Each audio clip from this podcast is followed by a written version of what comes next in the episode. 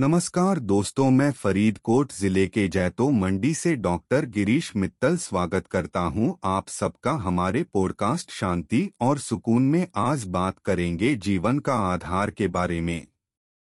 अधिकांश लोग इस बात से वाकिफ होंगे कि जिस तरह किसी भवन के निर्माण के लिए एक मज़बूत आधार का होना ज़रूरी होता है, उसी तरह एक अच्छे जीवन के लिए भी एक मज़बूत आधार होना ज़रूरी होता है। जीवन का आधार आमतौर पर तीन मूल गुणों पर आधारित होता है, ज्ञान, भक्ति और सेवा। इन गुणों को जीवन का आधार मानने से हमें जीवन में बहुत से संकटों से निपटने की ताकत मिलती है।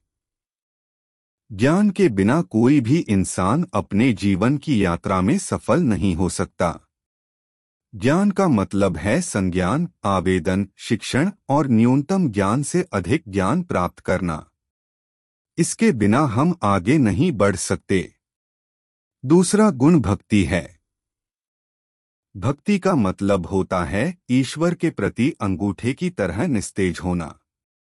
ईश्वर के जीवन में महत्वपूर्ण भूमिका होती है।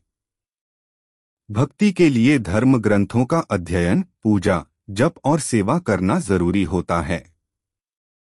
तीसरा और सबसे महत्वपूर्ण गुण है सेवा। यह मानवता की पहचान है। सबसे बड़े लोगों ने भी सफलता का सफ़र सेवा करते हुए साथ निभाने से शुरू किया है। किसी भी चीज़ को सीखने का सही तरीका सबके लिए उपलब्ध होना चाहिए। सेवा करना हमारी सबसे महत्वपूर्ण ज़िम्मेदारी होती है। इस बात का हमें समझना है कि जीवन का आधार बहुत ही महत्वपूर्ण है। ज्ञान, भक्ति और सेवा हमारे आसपास के दुखों और संकटों से निपटने में हमारी मदद करते हैं। इन सब गुणों को अपने जीवन में शामिल करके हम अपने जीवन का आधार मज़बूत कर सकते हैं। आप इन गुणों को अपने जीवन में शामिल करें और जीवन का आधार मज़बूत बनाएँ। आप सबको मेरा पॉडकास्ट सुनने के लिए धन्यवाद और जय हिंद।